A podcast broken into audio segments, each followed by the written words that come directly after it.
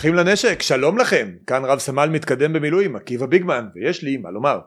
אני מקליט את הסרטון הזה כדי להודות לכם על התרומות שלכם למען ביטחון המדינה. בלי הפעילות המבורכת שלכם לא היינו נלחמים במלחמה הזאת, ועל כן עם ישראל חייב לכם רבות. הפעולות המבורכות שעשיתם בצבא ומחוצה לו בכל החודשים האחרונים הם הדבר שבזכותו אנחנו נלחמים. הם הדלק שמזין את המלחמה הזאת, והם היסודות החזקים והעוצמתיים שבלעדיהם קשה לדמיין את מדינת ישראל נלחמת בתקופה הזאת. לא בעזה ולא בשום מקום אחר. קשה לחשוב איפה היינו כמדינה בלי הפעילות שלכם. מישהו בכלל יכול לדמיין מציאות של מלחמה היום בלי למשל קמפיין סרבנות מקיף בכל רוחבו ועומקו של היחידות המיוחדות של צה"ל? בלי מכתבי סרבנות, סליחה, הפסקת התנדבות של טייסים או הודעות דומות של אנשי המודיעין? אין סיכוי שהיינו נלחמים ככה. בלי שהייתם נוסעים לארצות הברית במקביל לנסיעה של נתניהו לאו"ם ומשבשים לו אותה, קשה להאמין שהיינו יוצאים למלחמה.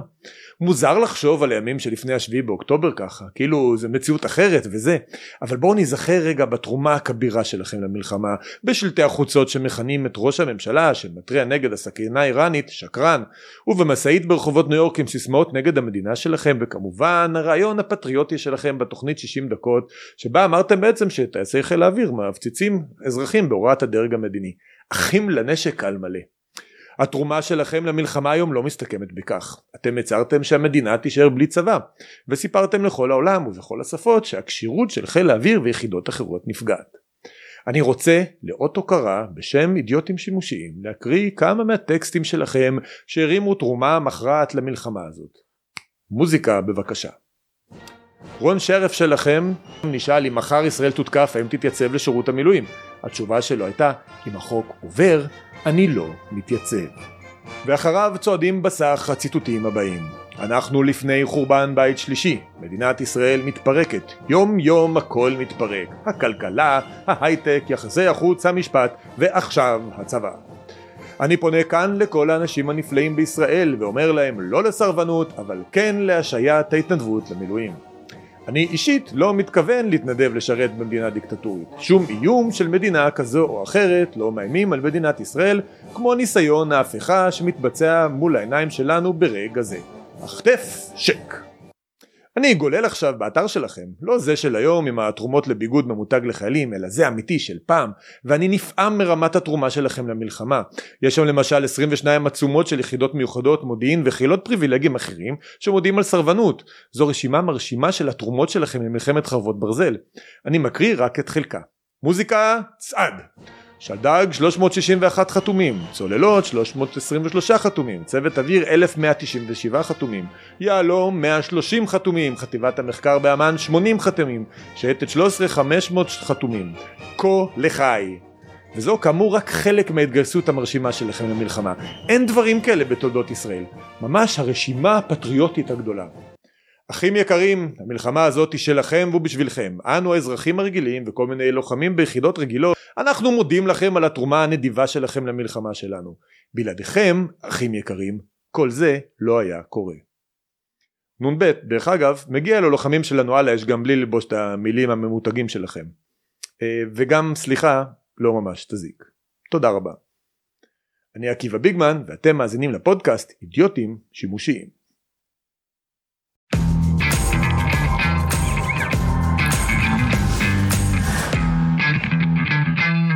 ברוכים הבאים לפרק נוסף של הפודקאסט אידיוטים שימושיים, אני עקיבא ביגמן, אני שמח שאתם כאן איתי, אני רוצה כרגיל לפתוח בתודה למנויים ולשותפים שלי שבזכותם הפודקאסט הזה יכול לעבוד ואנחנו מגיעים לאלפי צפיות ולקהל רחב וגדול מאוד אה, לפעילות שלנו, אני מזכיר שאני כארגון ימני עובד לפי עקרון חמשת המ"מים של זאב ז'בוטינסקי לפודקאסטים שזה מנוי, משתף, מגיב, ממליץ, מחבב אני מזכיר לכולם יש כאן קישור בתחתית הסרטון לעשות מנוי להיות חלק מקהילת השותפים שלי. אנחנו עוד מעט נציג תכנים מיוחדים רק למנויים אז כדאי מאוד לא לפספס. כמובן לעשות לייקים להגיב לתוכן הזה התגובות ברשתות והתגובות ביוטיוב מקדמות את התוכן. אה, להמליץ לתת דירוג גבוה ברשתות הפודקאסטים זה מקדם את התוכן את התוכן שלי. כל מי שעשה את הדברים האלה אני מודה לכם מאוד. ומי שלא עשה אף פעם לא מאוחר תמיד אפשר פשוט ללחוץ. אז תודה רבה לכם. מה יש לנו היום? היום יש לנו uh, כמה דברים מאוד מאוד מעניינים. אנחנו נפתח עם עדות של לוחם שמשרת בגבול הצפון. והוא מספר לנו באופן אנונימי כמובן מה בעצם קורה בגבול הזה ועונה לשאלה הכי דרמטית והכי קשה האם התושבים תושבי הצפון יוכלו בזמן הקרוב לחזור לשם בנוסף אנחנו נדבר בהרחבה על השלב שאליו מתפתחת המערכה ברצועת עזה ועל מה שאני מזהה כאיזשהו כניסה לדינמיקה של התשה אני אתאר לכם כאן תפיסה עמוקה של הצבא שרואה בהתשה הם קוראים לזה הוגעה של ארגוני טרור את האסטרטגיה הנבחרת ולכן אני לא מופתע אה, שזה קורה כאן בעזה. דבר נוסף שיהיה לנו כאן היום אנחנו נזכר בביקורת החריפה של עמנואל ולד על המבנה של הצבא ונראה שחלק ניכר מהדברים שהוא אומר רלוונטיים עד היום זה גם יהיה היום. ודבר נוסף ואחרון כמובן פינת האדם הסביר במסגרתה אני עונה לשאלות של מנועי מידע שפונים אליי אה, באמצעות האתר אני, אני האדם הסביר נותן לכם פתרונות בלתי סבירים בעליל לכל הצרות והבעיות שלכם. יישארו איתנו כבר מתחילים.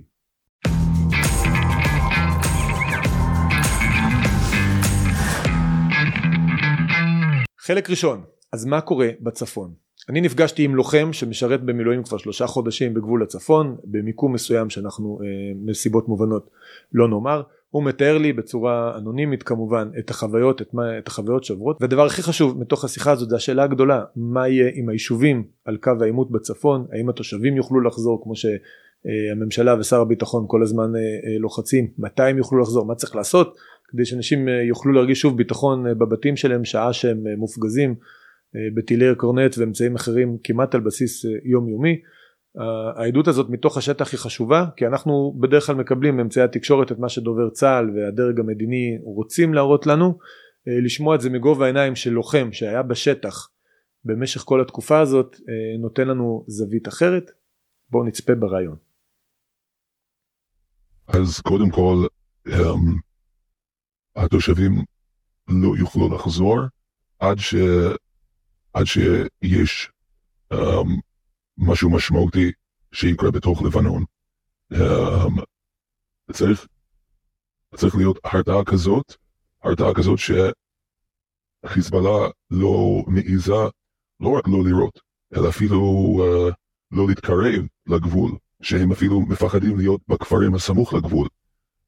בלי זה, או בלי איזושהי uh, פלישה לתוך לבנון וכיבוש חלקים של, של לבנון, אי אפשר לחזור למציאות שהיינו. למעשה, מה, ש, מה שמתגלה זה שכל תחושת הביטחון שהייתה לאורך השנים, במיוחד לאורך הגבול, ביישובים ובבסיסים לאורך הגבול, היה שקר גמור, היה שקר מוחלט. כי אם מה שקרה בדרום היה קורה בצפון, אז הייתה אותה תוצאה של זוועות והרג ורצח וכל מיני דברים זוועתיים. עכשיו כשצה"ל אומר שהם השמידו מטרות, גם השאלה מה, מה זאת מטרה? מטרה זה, זה, זה קומה שחושבים שירו מהם, מהן, או שזה, או שזה איזשהו מקום בשטח שאולי מישהו אי פעם uh, העמיד איזשהו uh, איזשהו עמדת נ"ט והזיז את זה, כלומר גם, גם כשאומרים שהשמידו מטרות, הציבור לא יודע מה הכוונה, ויכול להיות, אה, ויכול להיות מטרות לא חשובות. אנחנו, אנחנו לא מדברים על, אה, על, על, על תשתיות או, או, או דברים הכרחיים בדווקא. לכן גם כשאני שומע שצה"ל השמיד מטרות זה לא, לא כל כך מזיז אותי. בסופו של דבר גם אנחנו כמעט שלושה חודשים אחרי uh, תחילת המלחמה, uh, גם אם צה"ל הרג 100-200 פעילי חיזבאללה, הם עדיין מרגישים בנוח לירות על, על בסיסי צה"ל או יישובים ש, או קיבוצים שיושבים על הגבול. ו, ומה שקורה שם זה, זה מלחמה לכל דבר.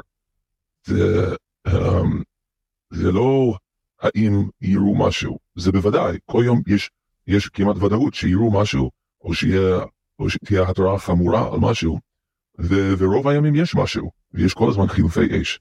אז, אז uh, מתנהלת מלחמה בצפון uh, לכל דבר, לכל דבר. תתאר לי את המציאות, אתה היית עכשיו תקופה ארוכה באחד היישובים בגבול הצפון, לא נגיד בדיוק איפה, אתה היית שם כחייל, תתאר את המציאות שם היומיומית שלתוכה אולי אמורים יום אחד לחזור תושבים, בוא נבין את הסיטואציה. אז לאורך uh, כל גבול הצפון um, ב- ברוב היישובים יש חלק מהיישוב שחשוף ללבנון וחלק מהיישוב שלא חשוף ללבנון. בחלקים של היישוב שחשופים ללבנון, um, אם, אם חיילים הולכים לשם זה בדילוגים בין הבתים ובידיעה ש, שהם נמצאים תחת איום, איום ממשי של משהו. ובחלקים שלא חשופים, אז עדיין יש כל יום התראות של um, עצמ"רים או, או טילים uh, קצרי טווח, uh, יש um, התראות של uh, טילים uh, נגד טנקים, קורנטים, דברים כאלה, ויש גם um, את האיום של, uh, של כטב"מים מתאבדים, או, uh, או רחפנים או כטב"מים שנושאים איזשהו uh, ראש נפיץ, אם זה RPG או אם זה רימונים, ו, ואתה כחייל, גם בתוך השגרה של, של הגנה על המקום ופעילות מבצעית, אתה גם נמצא תחת האיום הזה בצורה מתמדת. אין, אין יום שבגלל האיומים האלה החיילים לא צריכים uh, להיכנס למרחבים uh, מוגנים, ו, והדבר הזה הוא, הוא, הוא מאוד בעייתי כי זה, זה הוא יוצר uh, שחיקה, כי כל הזמן אתה בעצם um, פועל על פי, על פי מה שהם מחליטים מעבר לגבול, אפילו על פי מה שהאויב מחליט. וזה דבר מאוד מאוד בעייתי, במקום, במקום שאנחנו נהיה אלה שהולכים בכל מקום, והם יהיו אלה שמתחבאים בבתים, בסופו של דבר התחושה היא ההפך. נוצר מצב ש, um, שקשה לנהל שגרה. ואולי אפשר להגיד שזה דווקא לשבח המודיעין שלנו שהם יכולים, הם יכולים להגיד לנו בדיוק מתי, מתי יש משהו, אבל, uh, אבל uh, זה, זה מאתגר ביותר. אבל, אבל גם כל עוד, ש, שהוא כל עוד שצה"ל לא החליט uh, לעשות משהו uh, מעבר, מעבר לגבול, uh, כניסה או פלישה, המשימה ביישובים ובסיסים, ובבסיסים לאורך הגבול, מדובר במשימה הגנתית, אז אפשר לקבל את זה, אין, אין, אין לזה בעיה. אבל גם לתוך המשימה הזאת נכנס כל, ה, כל האיומים האלה ש, שאפשר להגיד בצורה כזאת או אחרת מפריעים להגנה של המקום. כן, אני לא, לא רוצה לפרט מה, מה בדיוק ואיך בדיוק, אבל uh, you know, זה, זה, זה משהו ש... שאם זה קורה לאורך הזמן, יש uh, באמת פגיעה, יש uh, פגיעה בכל מיני תחומים שאני גם לא אפרט, אבל, uh, אבל לחשוב, ש, לחשוב שהמצב יכול להתנהל כפי שמתנהל בצפון, וכביכול שאנחנו נמצאים במצב ש... שאל תדאג, אנחנו שם, הכל בסדר, תעשה מה שאתה צריך בדרום, ואנחנו מחכים לכם בצפון כדי שתגידו לנו מה לעשות.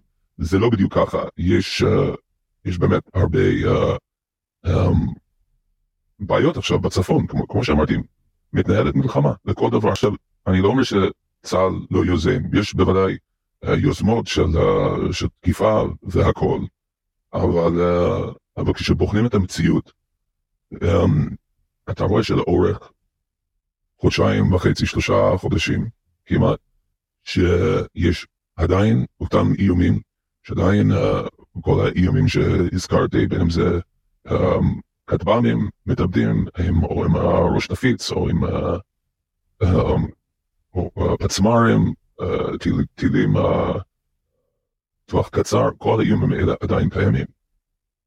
והתושבים יוכלו, יכולים לחנוק בכל מיני יישובים.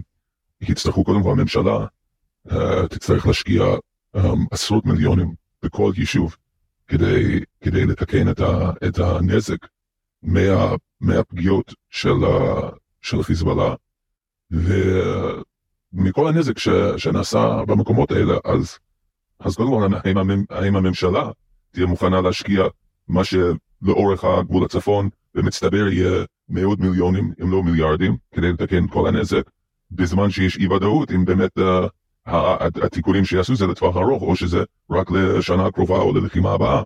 ו- וחוץ מזה תושבים שראו את, ה- את הטילים נופלים על היישובים את, ה- את הטילי uh, קורנט או נגד טנקים הוגים בבתים ויודעים שהבתים שלהם חשופים ללבנון לא יודע איך הורה יכול uh, לאפשר לא רק לעצמו אלא גם לילדים שלו כמובן לגור בבית כזה. ומה היה עד עכשיו? היה, היכולת הזאת הייתה לחיזבאללה, הטילים שמה, הם יכלו כל הזמן לעשות, אז מה, פשוט כאילו התעלמנו, חיינו בסרט, מה...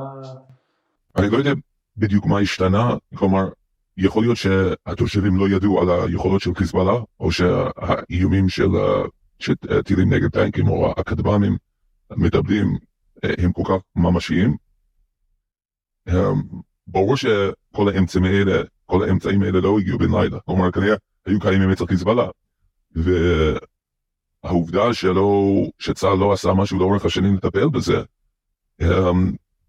ככל הנראה נתן תחושת ביטחון שקרית לתושבים.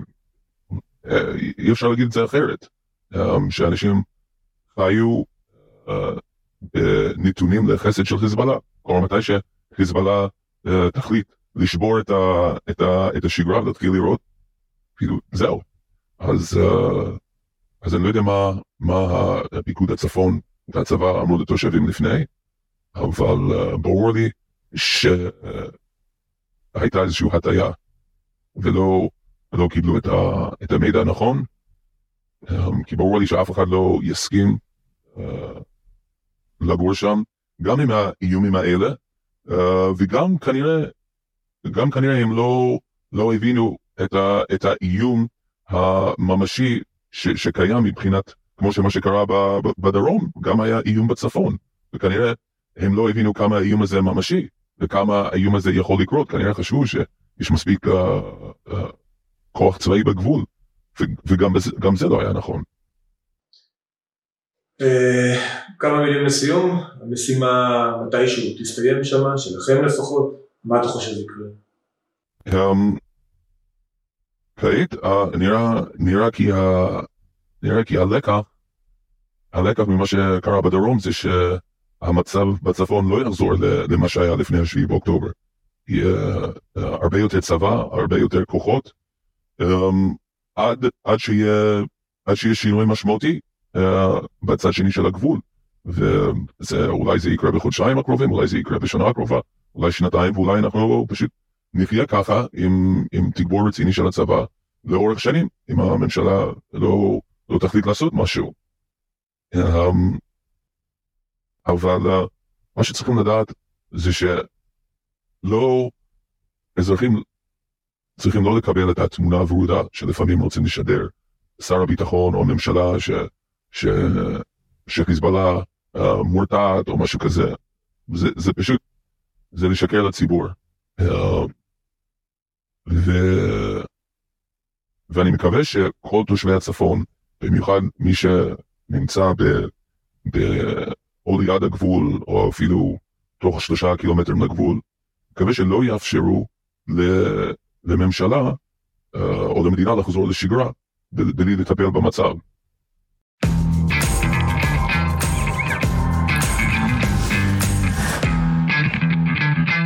חלק שני, האם ויתרנו על ההכרעה בעזה?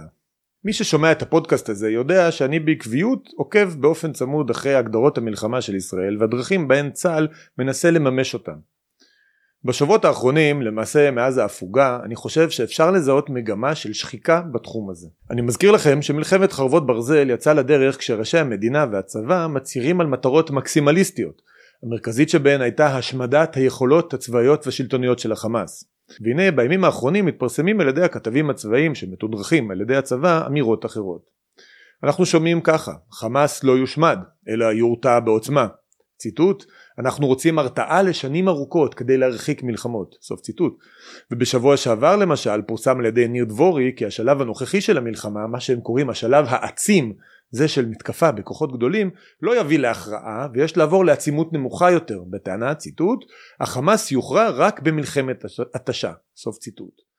וגם בנושא הזה של אופיו של שלב ג' זה שאחרי המבצע הגדול בצבא משנים כל הזמן את הטרמינולוגיה בהתחלה הם דיברו על שליטה ביטחונית ברצועה אחר כך על חופש מבצעי עתה המושג הרווח הוא רידוד הכוחות תוך כדי כך אנחנו מתחילים לשמוע גם על מטרות אחרות למשל חבר קבינט המלחמה בני גנץ הצהיר שבוע שעבר כי המחויבות שלנו היא לאפשר לתושבי העוטף לחזור לביתם בביטחון הלוגיקה הזאת מגיעה מעולם מלחמות ההתשה, מה שבצה"ל כינו פעם הוגעה, ותכף אנחנו נרחיב בעניין הזה. אני רק רוצה להעיר בשלב הזה שזה מזכיר מאוד את נאום הכלניות המפורסם של גנץ כרמטכ"ל צוק איתן, שגם הנאום הזה נועד לספק תחושת ביטחון לתושבים, שהמשיכו לחטוף טילים גם אחרי ההצהרה המבטיחה. אז ירדנו מהשמדה, עברנו לסוג של תחושת ביטחון, אבל איך אפשר להשיג את המטרה הזו ולאפשר לתושבים לחזור לבתיהם אם החמאס לא מוכרע? את התשובות אנחנו כבר מכירים, יהיו חומות, ביצורים, מערכות טכנולוגיות וכמובן הרבה יחסי ציבור. וכאן נכנס השלב הבא שעליו מדברים במערכת הצבאית ובקבינט. התכנסות לרצועת ביטחון ואזורי ביטחון ברצועה והמשך פעילות בפשיטות ממוקדות לאורך החודשים הקרובים. על פי דיווחים שונים המתווה יכלול נסיגה מרוב השטח שבו שוהה כעת צה"ל ומעבר לפרימטר מורחב בתוך הרצועה. אני מצטט כאן מתוך דיווח של ניר דבורי בחדשות 12 אבל זה מופיע בגרסאות שונות גם אצל כתבים אחרים פחות או יותר באותו יום. ציטוט על מנת להסיר את האיום מהגדר ולנסות להשיב את תושבי העוטף לבתיהם בקרוב יוקם פרימטר חיץ של קילומטר ממערב לגדר לאורך כל עשרות הקילומטרים של הרצועה. הכוחות ישבו שם ויפעלו משם ולמעשה יוודאו שאין כל התקרבות לגדר. לא של מחבלים לא של הפגנות ולא של אזרחים. סוף ציטוט. נשמע לכם מוכר? חלק מהמערכה אמור לכלול הריסת כפרים ושכונות סמוכות למרחב הגדר. כפי שאמר קצין הנלחם ברצועה לאחד הכתבים ציטוט תושבי נחל עוז לא יכולים לחזור לבתיהם כשיש להם את סג'אעיה מול העיניים. אנחנו לא נשאיר את סג'אעיה כמו שהיא הייתה. סוף ציטוט. המבצע יימשך מתוך עמדות בפרימטר אני מצטט שוב מניר דבורי. צה"ל יפעל בפשיטות של חי"ר ובפעולות מהאוויר ומהים. הכוחות יוכלו לפעול לפי משימות באופן נקודתי יוכלו לפעול לפי משימות באופן נקודתי יותר ובמהלכים אוגדתיים, חטיבתיים או צוותיים לפי מה שתדרוש המשימה. סוף ציטוט. כל זה כאמור מתוך, הנפה, מתוך הנחה לפיה, ואני שוב מצטט, חמאס לא יוכרע במהלך צבאי בלבד. והתפיסה היא כי נדרשת מלחמת התשה שתכלול גם מערכה מדינית ומערכה כלכלית לצד זו הצבאית. כפי שפורסם בשבוע שעבר מתקיים בקבינט ויכוח בין נתניהו גלנט והרמטכ"ל הלוי מצד אחד לבין גנץ ואיזנקוט מהצד השני לגבי תזמון המעבר לשלב הבא. האם זה באופן מיידי או רק לקראת סוף החודש? כך או כך האסטרטגיה ברורה ומוסכמת והחמאס לא יוכרע. שלב נוסף בהחזרת היישובים כולל אפילו מרכיב כספי. השבוע פורסם כי לצד הארכת השהייה של המפונים במלונות ניתנת להם האפשרות לחזור לבתים של חלק מהיישובים תמורת מענק של 200 שקלים ליום למבוגר ו-100 שקלים לילד, סכום של בין 20 ל-30 אלף שקל למשפחה. זאת תמונת המצב כרגע כפי שמצטיירת מתוך הפרסומים והצהרות של הגורמים הרשמיים.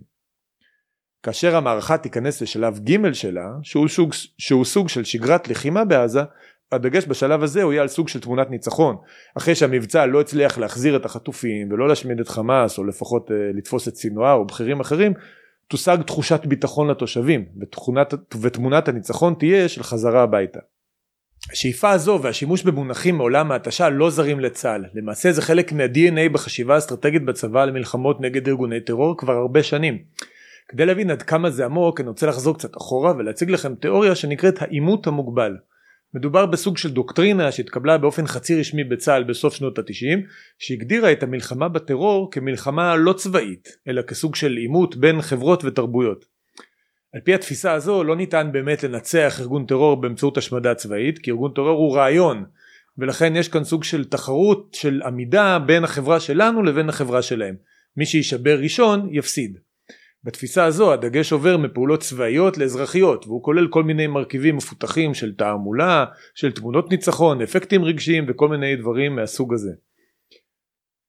המחשבה הזו שתכף אני אפרט אותה בציטוטים היא כמובן לא הגיונית בשום צורה. האויב בוחר לפעול בשיטות של טרור וגרילה כי אלו היתרונות שלו מול מדינה וצבא המערביים.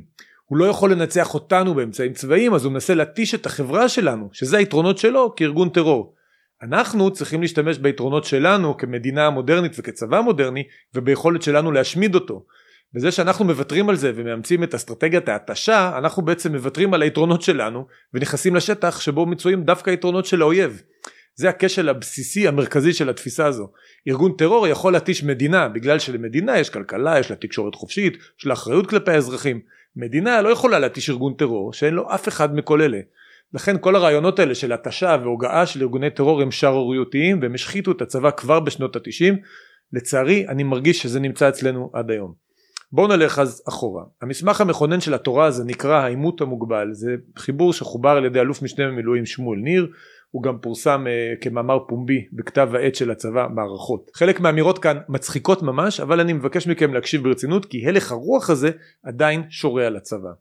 שימו לב איך הוא מתאר את מושג ההכרעה במלחמה בטרור אני מצטט. הכרעה מתרחשת בתודעת החברה. בעימות המוגבל בשונה ממלחמה אין הכרעה מושגת ברמות הטקטיות והאופרטיביות בשדה הקרב אלא בתודעת החברה ברמה הלאומית. כלומר המהפך הוא תודעתי ואינו תוצאה של מהלומה מערכתית פיזית. כלומר, מה שעומד למבחן אינו רק העוצמה הצבאית, אלא גם תעצומות הנפש. המבחן הוא למי משתי החברות יש יכולת גבוהה יותר ליצור ולשמר לכידות חברתית. ובקיצור, עימות מוגבל הוא מאבק בין כוח הרצון של החברות היריבות והכרעה תושג באמצעות מהפך תודעתי. סוף ציטוט. מהפך תודעתי, איזה מילים יפות. אל תשכחו איפה שמעתם את זה לראשונה. הרעיון הוא מאוד פשוט ומאוד תמים. פשוט צריך לגרום לאויב להתייאש מלתקוף אותנו ואז ננצח. למה לא חשבנו על זה קודם? במסגרת הזאת ניר, ניר מגדיר מחדש גם את תפקידו של הצבא. הצבא הוא כבר לא כוח לוחם שנועד, שנועד להרוג אויבים, ממש לא. ציטוט: במלחמה הצבא מכריע בפועל ובעימות המוגבל הצבא משפיע באופן מכריע. סוף ציטוט. הצבא לא מכריע אלא משפיע. משפיע על מי, משפיע על מה, זה לא ברור. אבל תפקידו של הצ... הצבא הוא לייצר כל מיני אפקטים ותמונות ניצחון שיגרמו לאויב להתבייש בעצמו. אחת המטרות של הצבא בסוג הזה של לוחמה הוא להתיש את האויב, מה שניר מכנה הוגעה, הוא המציא מילה חדשה, הוגעה. ציטוט: בעימות המוגבל יידרש הצבא למצות את יכולותיו להוגעת היריב לשם השגת התכלית המדינית ולמנוע מהיריב להוגיע אותנו. וכשאנחנו נצליח למנוע ממנו להוגיע אותנו יגיע גם הניצחון. ציטוט: הוכחת יכולת ההתמודדות שלנו כאומה או כצבא בעימות המוגבל יש בה כדי לגרום ליריב מחשבה שנייה לפני שיבחר בדרך העימות המוגבל ולהרתיעו מפני שימוש בכוח. סוף ציטוט. אתם מבינים? זה כמו הילד הבריון הזה שמציק בכיתה ובמקום להעניש אותו אומרים לילדים אחרים שהוא רק מחפש תשומת לב אז עדיף להתעלם ממנו ואז הוא יתייאש. מדינה מוכת טרור נדרשת להבליג ולספוג בגבורה כדי להוכיח לטרוריסטים שאנחנו לא נשברים. זו התזה פה. מכאן נובעת גם כל הדוקטרינה הזאת של הכלה. אנחנו נמשיך לחיות את החיים שלנו כרגיל וזה יראה להם מה זה. התיאוריה הזו הופכת את כל התורה הצבאית על פיה ועושה ממנה סלט. לא מנצחים אויבים אלא משכנעים אותם שלא כדאי להם להילחם. ועושים את זה באמצעות כל מיני המצאות חדשות שניר הכניס ללקסיקון הצבאי. המושג הראשון שהוא מחדש נקרא תמרון הדעת. אני מצטט כל צד משפיע על השני באמצעות תמרון דעתו. תמרון הדעת הוא אישוש או שיבוש תמונת המציאות העכשווית והעתידית המצטיירת אצל המנהיגים כדי שישנו תפיסה, הערכה, עמדה או החלטה. סוף ציטוט. הדבר הזה נעשה באמצעות מושג מומצא נוסף, חיכוך תודעתי. ציטוט. כדי לתמרן את תודעתו של האויב יש להגביר את החיכוך התודעתי באמצעות הכבדת החיכוך הפיזי והרפייתו לסירוגין תוך העצמת התוצאים הפיזיים בתוצאים תודעתיים ולהפך. סוף ציטוט. אני לא יודע אם יש לזה פשר בכלל אבל זה הרעיון להשתמש בפעולות צבאיות ליצירת אפקטים על התודעה של האויב. כמובן כדי להצליח לנהל מערכה מוצלחת של תמרון הדעת המפקד צריך להיות כבר סוציולוג ואנתרופולוג ידע צבאי לא קשור לזה בכלל. ציטוט לגיבוש הערכה נכונה יש להכיר היטב את מאפייניו המנטליים של היריב, את תכונותיו, תפיסותיו, לכידותו, כושר העמידה והספיגה שלו, מניעיו ומידת החיוניות שהוא מקנה למטרותיו. תמרון הדעת הוא מעשה אומן הניחן ברגישות, יכולת לזהות את רחשי הלב של היריב, אורך רוח, כושר למידה, יצירתיות ונחישות. סוף ציטוט. מכאן מגיעים לתפקיד המרכזי של הלוחמה הפסיכולוגית בעימות המוגבל ולתפקידה של התקשורת.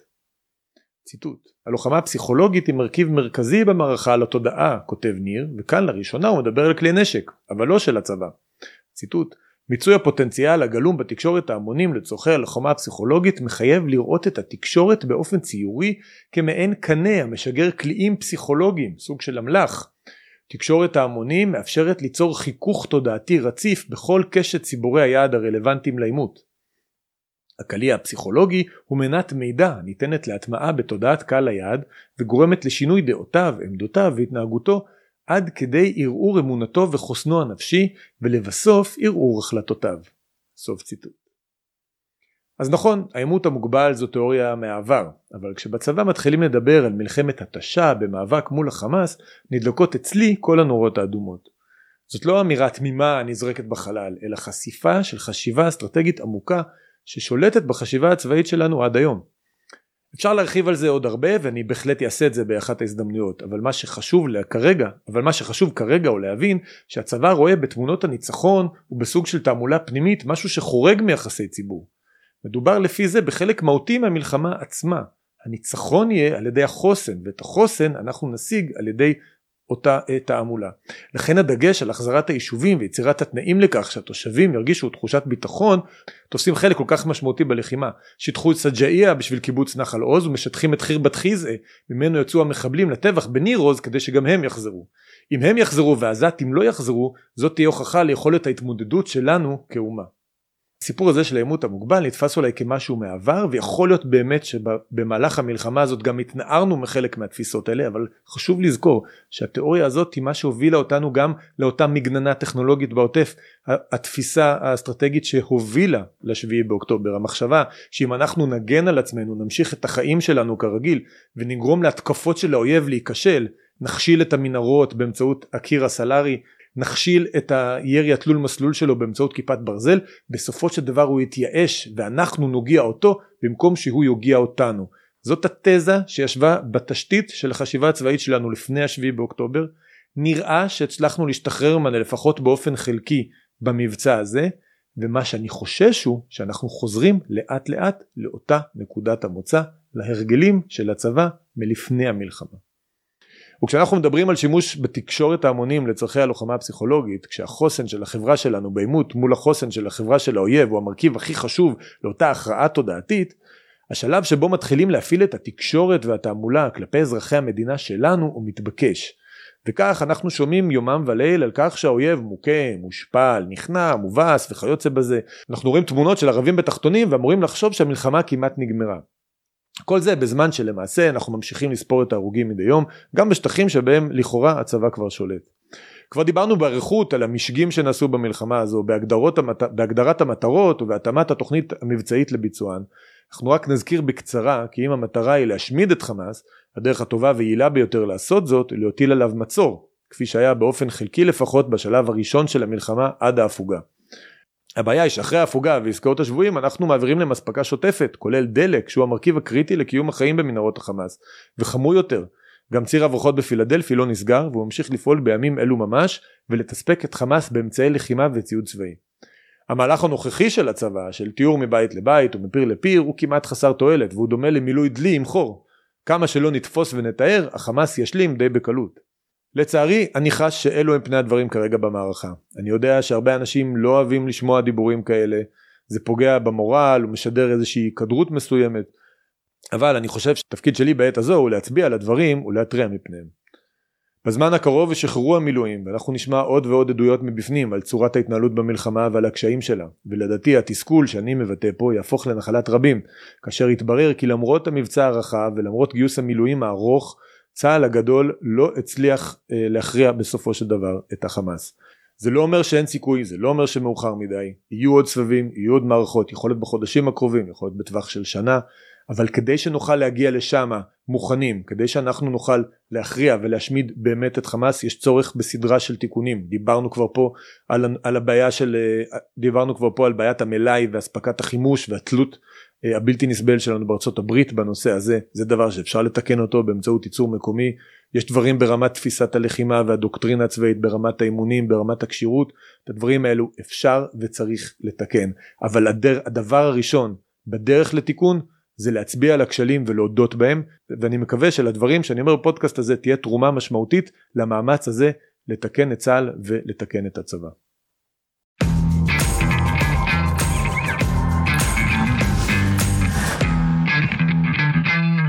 חלק שלישי, התחזית הקודרת של עמנואל ולד. אני קורא בימים האחרונים ספר חשוב מאוד שנקרא קללת הכלים השבורים, חיבר אותו אה, עמנואל ולד, דוקטור עמנואל ולד שהיה אלוף משנה במילואים. אה, זה למעשה פרסום פומבי של משהו, אה, של מסמך שנקרא דוח ולד. עמנואל ולד הוזמן על ידי הרמטכ"ל לכתוב דוח על ביצועי הצבא אחרי מלחמת שלום הגליל. הוא כתב את הדוח שלו, דוח ביקורתי מאוד, במה שהוא ראה ככישלון של הצבא במלחמת שלום הגליל, ב, לפחות במהלכי הפתיחה שלו אה, הצבא נכשל להשיג את היעדים המערכתיים שהם היו סילוק הסורים אה, מתוך לבנון, הוא מתאר את זה בצורה מאוד מפורטת בספר, הוא גם מנתח כשלים של מלחמת יום כיפור אה, ושל מלחמת ששת הימים. הדוח הזה בסופו של דבר נגנז על ידי הרמטכ"ל ויצא בהוצאת ספרים פרטית, בהוצאת שוקן. אני עוד מעט אקרא לכם חלקים מתוכו. המסקנות של, של הספר הזה הן מסקנות חמורות והן תקפות עד היום. אני רק אקדים עוד טיפה על העניין הזה. אה, מדברים עכשיו בשנה האחרונה דיברו הרבה על לקחי מלחמת יום הכיפורים אה, הייתי אומר רוב הלקחים שלוקחים ממלחמת יום, יום הכיפורים מהכישלון של מלחמת יום הכיפורים זה מה שנקרא לקח מודיעיני מדברים על ההתראה המודיעינית שלא הגיעה ומאשימים בחוסר ההתראה המודיעינית את הכישלון של הצבא בימים הראשונים של המלחמה. זה מאוד דומה למה שאנחנו שומעים היום על השביעי באוקטובר. הצבא היה בסדר גמור. אם רק היו נותנים לו התראה הכל היה בסדר. הכישלון זה כישלון של ההתראה או הכישלון של אה, נתניהו משום מה. אה, שלא הקשיב לכל מיני אזהרות אה, פומביות שנתנו לו בשנה האחרונה אבל הכישלון תמיד הוא חיצוני לצבא. המודיעין ההתראה הצבא התפקוד של הצבא האופן שבו הוא פועל האופן שבו הוא חושב היו בסדר גמור. על זה לא מערערים. תפיסת ההגנה בעוטף עזה לא מעורערת. עליה לא מתווכחים. פשוט היה איזה בעיה נקודתית בהתראה כי מישהו באמ"ן לא העביר את המידע נכון למישהו אחר. אבל התפיסה שבו הצבא עובד נותרת ללא עוררין. עמנואל ולד הוא חלק מקבוצה קטנה מאוד של אנשים שטענו כבר ממלחמת יום כיפור שיש לנו כישלונות מבצעיים בתפקוד של הצבא עצמו ושאי אפשר להסתתר מאחורי כישלון מודיעיני או אילוצים מדיניים כדי לטשטש את הכשלים של הצבא וזה מה שהוא ניסה אה, להציג בספר הזה זה אלו המסרים שהוא ניסה להעביר לציבור וכאמור הוא צונזר ונחסם.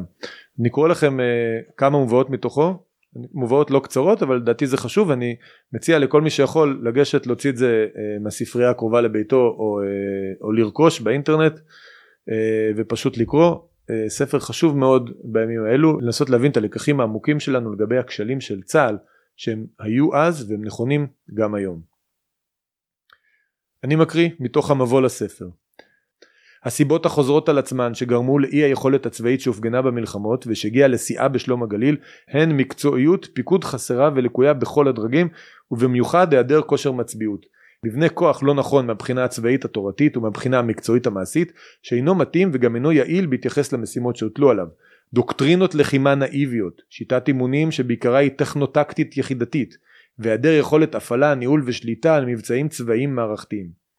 מהרבה בחינות כל מלחמה היא תופעה חד פעמית, נקודתית. על מהלכה משפיעים הרבה אירועי אקראי, שרירות רגעית וקוריוזים. כל אלה גורמים לכך שתוצאותיה הן במקרים רבים מקריות. לעומת זאת, מקצועיות פיקוד, בניית כוח צבאי, הכנתו למלחמה וארגון ההפעלה והשליטה על הכוחות, כל אלה מפותחים, נבנים ונרכשים באופן מודע ולא מקרי בתהליכים ארוכים ומורכבים המתעצבים במשך שנים. כאשר חולשות בתחומי המצביעות והפיקוד, מבנה הכוח, הכנתו למלחמה והשליטה עליו במהלכה והשליטה עליו במהלכה חוזרות על עצמן בשלוש מלחמות עוקבות, יהיה כבר קשה לייחס את התוצאות הצבאיות ליד, לידי המקרה. בנסיבות כאלה מן הראוי לאתר את הסיבות שגרמו לכשל הצבאי להתפתח כמגמה. חולשה בלחימה חוזרת על עצמה ואף מעמיקה ממלחמה למלחמה מצביעה ליקויים בתהליך בניין הכוח בין, בין מלחמות ועל ממסד צבאי מיושן שנכשל בהכנת הצבא למלחמה. רק אותם אויבי ישראל הרואים בכוחו הצבאי של צה"ל רע שצריך לחסלו יוכלו להיות מרוצים מאופן תפקודו של הממסד הצבאי בין המלחמות ומהרקורד שלו במלחמות. משאבי עתק, מאמצים והקרבה של רבים וטובים הושקעו בין המלחמות ובמיוחד לאחר המלחמות בבנייה, בהכשרה, בתחזוקה ובטיפוח הכוח הצבאי רק כדי שאלה יניבו במלחמות ביצועי אכזב, ביצועים שהפכו להיות יותר ויותר בינוניים ואף הסתכמו בכישלונות. צבא המפגין בין המלחמות כושר להבטיח את הביטחון השוטף ומיומנות בביצוע מבצעי איכות מרשימים כמו תקיפת הכור הגרעיני בעיראק, מבצע אנטבה וגם, וגם יירוט מטוס לובי זה או אחר כשל ונכשל במימוש ייעודו העיקרי במלחמה. הממסד הצבאי שחזר ונכשל מאז 1967 בסיני ברמת הגולן ובלבנון אף לא מצליח לייצר עוצמה צבאית יעילה במחיר נסבל. לאחר כל מלחמה חלה קפיצת מדרגה בהוצאה, בהוצאה לביטחון אלא שאבד הקשר בין התשומות הגדולות והולכות לבין תפוקות הכוח הצבאי. כוח צבאי שהשיג בעבר תפוקות, הישגים ותהילה חדל לתפקד ושוב אינו מספק מענה הולם, מענה הולם לצרכים שהשתנו. כך למרבה האבסורד כאשר מוכתבים קיצוצים בתקציב מוביל היגיון הפוך לכך שמפרקים יחידות יבשה לוחמות מקצצים במטוסי קרב מצמצמים, מצמצמים שעות טיסה ואימונים וכל הצעדים האלה ננקטים לפני שמבטלים מבצעי פיתוח גרנדיוזיים שמידת צידוקם מבצעי וחיוניותם מפוקפקות ולפני שפוגעים פגיעה של ממש בתקורות הלא לוחמות. במצב הנוכחי הבעיה היא לאו דווקא כמה מוציאים לביטחון אלא איך ועל מה מוציאים מכנה משותף אחד קיים לכל הכישלונות האלה והוא המבנה הצבאי המיושן של מערכת שהלכה והסתרבלה במשך השנים עד כדי שלילת יכולתה לתפקד ברוח ייעודה ולתקן מכוח עצמה את מחדליה. אשליות נואלות לגבי היכולת המבצעית והכשירות המבצעית של עוצבות, של עוצבות היבשה הנשענות על תוצאות של תרגילים שלדיים וטלפונים, על פעילות ביטחון שוטף ועל רמת הביצועים הלא מייצגת של יחידות עילית קטנות המופגנות ממבצעי איכות מתפוגגות במלחמות כאשר מתברר המחיר האמיתי של אימונים לא נכונים ולא מספיקים לאורך זמן. אי ביצוע משימות צבאיות במלחמה וכמות הנפגעים הגבוהה ביחס נובעים במידה רבה מליקויים בבניית סדר הכוחות ומחוסר תפקוד מבצעי, מבצעי שלו ושל הפיקוד ואת אלה אין למנוע כאשר אסטרטגיה אינה קיימת כאשר אוריינטציות לא מקצועיות של פיקוד בכיר שהוא אנטי אינטלקטואלי במופגן מונעות על הסף התפתחות חשיבה צבאית וכאשר תסמונת ביוקרטית מובילה לדפורמציה של היכולת הצבאית במלחמה ומנטרלת אחריה בעיקשות כל ניסיון להפיק לקחים וליישמם. עד כאן הדברים שאני מצטט מתוך המבוא לספר שלו, הוא הולך ומפרט גם ניתוח שלו של אה, תורת הביטחון של ישראל ולאחר מכן הוא מנתח בצורה יסודית אה, ומפורטת את שלוש המלחמות שבהן הוא עוסק ואחר כך את אה, שאר הכשלים שהוא מזהה. זה ספר מאוד מאוד מומלץ, הוא לא כל כך משמח והוא לא מעלה את המורל, אבל הלקחים שלו הם חשובים בעיקר מהסיבה שהם לא יושמו. ועכשיו הציטוט הכי חשוב מהספר הדוח של עמנואל ולד בעצם נפל קורבן לדברים שהוא התריע, אה, נפל קורבן בעצם לדברים שהוא התריע מפניהם בעצמו. האווירה בצבא, חוסר היכולת או חוסר הרצון לקבל ביקורת ולהשתפר, בעצם פגע גם בעבודה שלו עצמו. אני מקריא את הסיכום שלו לכל הפעילות והסאגה הזאת של דוח ולד.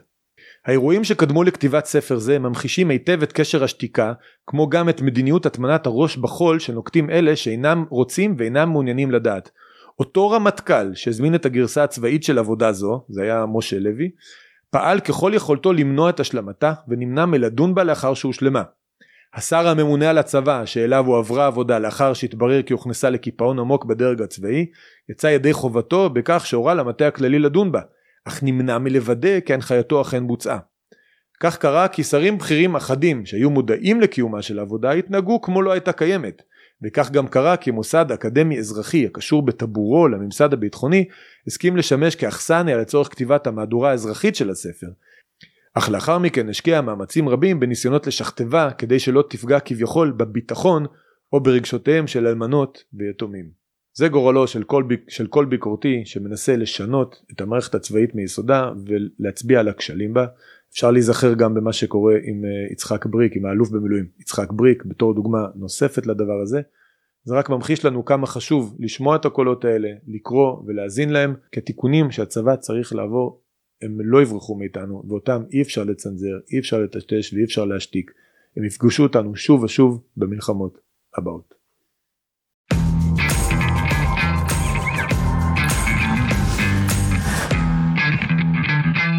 ועכשיו הגענו לפינה האהובה עליי, פינת האדם הסביר, במסגרתה אני, האדם הסביר, עונה לכל השאלות של מנויי מידה ונותן להם תשובות בלתי סבירות בעליל שיעזרו להם לשפר את חייהם, רק אל תנסו את זה בבית. אז השאלה הראשונה מגיעה ממשתמש אה, בשם אה, יוסף, הוא שאל שאלה ארוכה, אני אקריא אותה אה, בתמצות. יוסף מדבר על המצב הפוליטי, אנחנו רואים בסקרים שבני גנץ מתחזק, הליכוד ונתניהו נחלשים, בעצם כל מפלגות הקואליציה נחלשות מאוד והוא שואל לאן זה הולך מבחינה פוליטית מה יהיה אה, בסיומה של מלחמה מה הימין אה, צריך לעשות כדי לשקם את מעמדו. אה, יוסף זאת שאלה קריטית שאלה דרמטית מאוד. לצערי אין לי תשובה טובה עליה, זאת באמת בעיה, המלחמה הזאת היא נפלה במשמרת של ממשלת הימין, של ממשלת נתניהו, הממשלה הזאת, נתניהו, נמצא בשלטון גם שנים ארוכות, כך שקשה מאוד, למרות שהיה פה איזושהי הפוגה של ממשלת בנט לפיד שגרמה נזקים רבים, ואי אפשר לטשטש את זה, קשה לנתניהו להפיל את האחריות על גורמים אחרים. עכשיו, אני מדבר פה בינינו אני לא מדבר כרגע האם זאת האמת ומה והאם זה נכון מהותית וכן הלאה וכן הלאה זה נושא לשיחה ארוכה אני רק מתאר את המצב הפוליטי. Uh, אירוע אסוני בסדר גודל כזה שנופל במשמרת שלך כשאתה היית במשמרת כל כך ארוכה uh, קשה מאוד uh, להשתקם מזה פוליטית הדרך היחידה לצאת מזה היא בתוצאה צבאית חד משמעית בלתי ניתנת לערעור של הכרעת החמאס בדרום ובשלב מאוחר יותר הובלה לניצחון אה, מוחלט ומובהק בצפון. מי שעוקב אחריי יודע שאני לא חושב שאנחנו הולכים לשם מסיבות שחלקן אה, אולי אה, קשורות בהחלטות של נתניהו והרבות מהן לא. הממסד הצבאי שלנו כמו שדיברנו לא בנוי לזה יש פה הרבה כשלים במערכות נושא של מלאי ואספקת נשק ותחמושת התלות באמריקאים יש הרבה הרבה גורמים כאלה ואני חושב שאנחנו כימין צריכים להתחיל לחשוב להרגיל את עצמנו למחשבה שאנחנו ניכנס לאיזשהו אה, גלות פוליטית לפרק זמן מסוים איזשהו אה, מה שרן ברץ אוהב לכנות אה, דור המדבר דור שבו אין בעצם מנהיגות ראויה לא בימין וגם לא בשמאל כמובן ולנסות לחשוב איך אנחנו בונים את הדור הבא של המנהיגות שלנו. לא כי אני בהכרח רוצה בזה ולא כי אני שמח בזה אבל אני פשוט מעריך שאין ברירה זאת לצערי הסיטואציה ואני חושב שלאתר מידה יש תפקיד דווקא בדבר הזה בבנייה מחדש אה, של הימין כמחנה פוליטי, סדר יום חדש, אה, איך אנחנו רואים את הפוליטיקה שלנו, מה המדיניות אה, שאנחנו צריכים לקדם, צריך לחשוב על הדברים האלה בצורה חדשה, לשחרר ולהוציא רעיונות חדשים למרחב הציבורי, אני חושב שזה חיוני להמשך, להמשך קיומה של המדינה ול... אני חושב שזה חיוני גם פוליטית לימין וגם אה, כמובן להמשך קיומה של המדינה שמצויה תחת איומים רבים. אז אנחנו נמשיך לטפל בעניין הזה. תודה רבה על השאלה. אה, גולש בשם דוד ששואל בעצם אה, מה קורה בצפון, שוב אני קצת מקצר את השאלה, אה, האם בזמן שאנחנו עסוקים בעזה בעצם לא מתפתח איום חמור יותר בצפון? והשאלה היא האם אני חושב שצפויה מלחמה בצפון בזמן הקרוב והאם אנחנו נוכל לנצח בה. דוד זאת שאלה קשה. כל השאלות שלכם הן שאלות קשות. היום פעם הבאה שמישהו שאל מה שלומי? אני אענה על זה בקלות זאת שאלה קשה. תראו אה, ברור שהאיום בצפון הוא איום חמור אפילו איום יותר חמור מהאיום של חמאס. חיזבאללה הרבה יותר חזק הרבה יותר מבוצר הנשק ה... הנשק לטווח ארוך שלו רקטות שלו הרבה יותר הרבה יותר מפותחות הקורנטים שלו יש שם כל הנושא של חיזבאללה הרבה יותר מורכב ומסובך.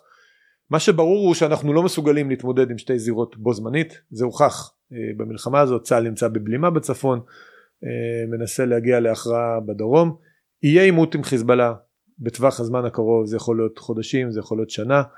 אה, מה שברור שהאינטרס של ישראל כרגע ולדעתי בצדק הוא לא לזרז את העימות הזה ולכן היה טעות כל מי שאמר שצריך לעשות מכה מקדימה בצפון ולפתוח באופן יזום את החזית השנייה. אני לא חושב שישראל בנויה כרגע לדבר הזה. מה שכן זה יגיע בטווח של חודשים שנה, שנה וחצי, אנחנו בסדר גודל הזה, נראה מערכה בצפון, בין היתר כי זה אינטרס של הציר האיראני, הכוח של חיזבאללה נבנה למטרות אה, האינטרסים של הציר האיראני, אנחנו רואים שהוא מגביר את הפעילות שלו, אה, הסכם הגרעין פג בדיוק אה, במקביל למתקפה בשביעי באוקטובר עברו עשר שנים מ-2013 קורים דברים בזירה הזאת תהיה מלחמה בצפון ואנחנו צריכים להיערך לכך וללמוד את כל הלקחים על מה שקורה עכשיו בעזה כדי שנגיע לצפון מוכנים הרבה יותר וזה כולל דוקטרינה, כולל חימוש, כולל מלאי, כולל כל הדברים שאנחנו דיברנו עליהם. אם צריך גם החלפה של אה, מפקדים ובעלי תפקידים כאלה ואחרים, גם זה צריך להיות. ככה אני רואה את הדברים. אנחנו בתקופה אה, מאוד קשה, מאוד ארוכה, אז זאת תהיה בדיעבד, אנחנו נראה את זה כאיזשהו פרק זמן, כמו מלחמת התשה, של פרק זמן ארוך, של אה, פרק זמן ארוך של איזושהי מלחמה בעצימות משתנה, של גיוס מילואים ולוחמים, גיוס אה, משאבים לאומיים לטובת הדבר הזה אה, ואני מקווה מאוד ומאמין שאנחנו נצא בצד המנצח בעזרת השם. אז תודה רבה על השאלה.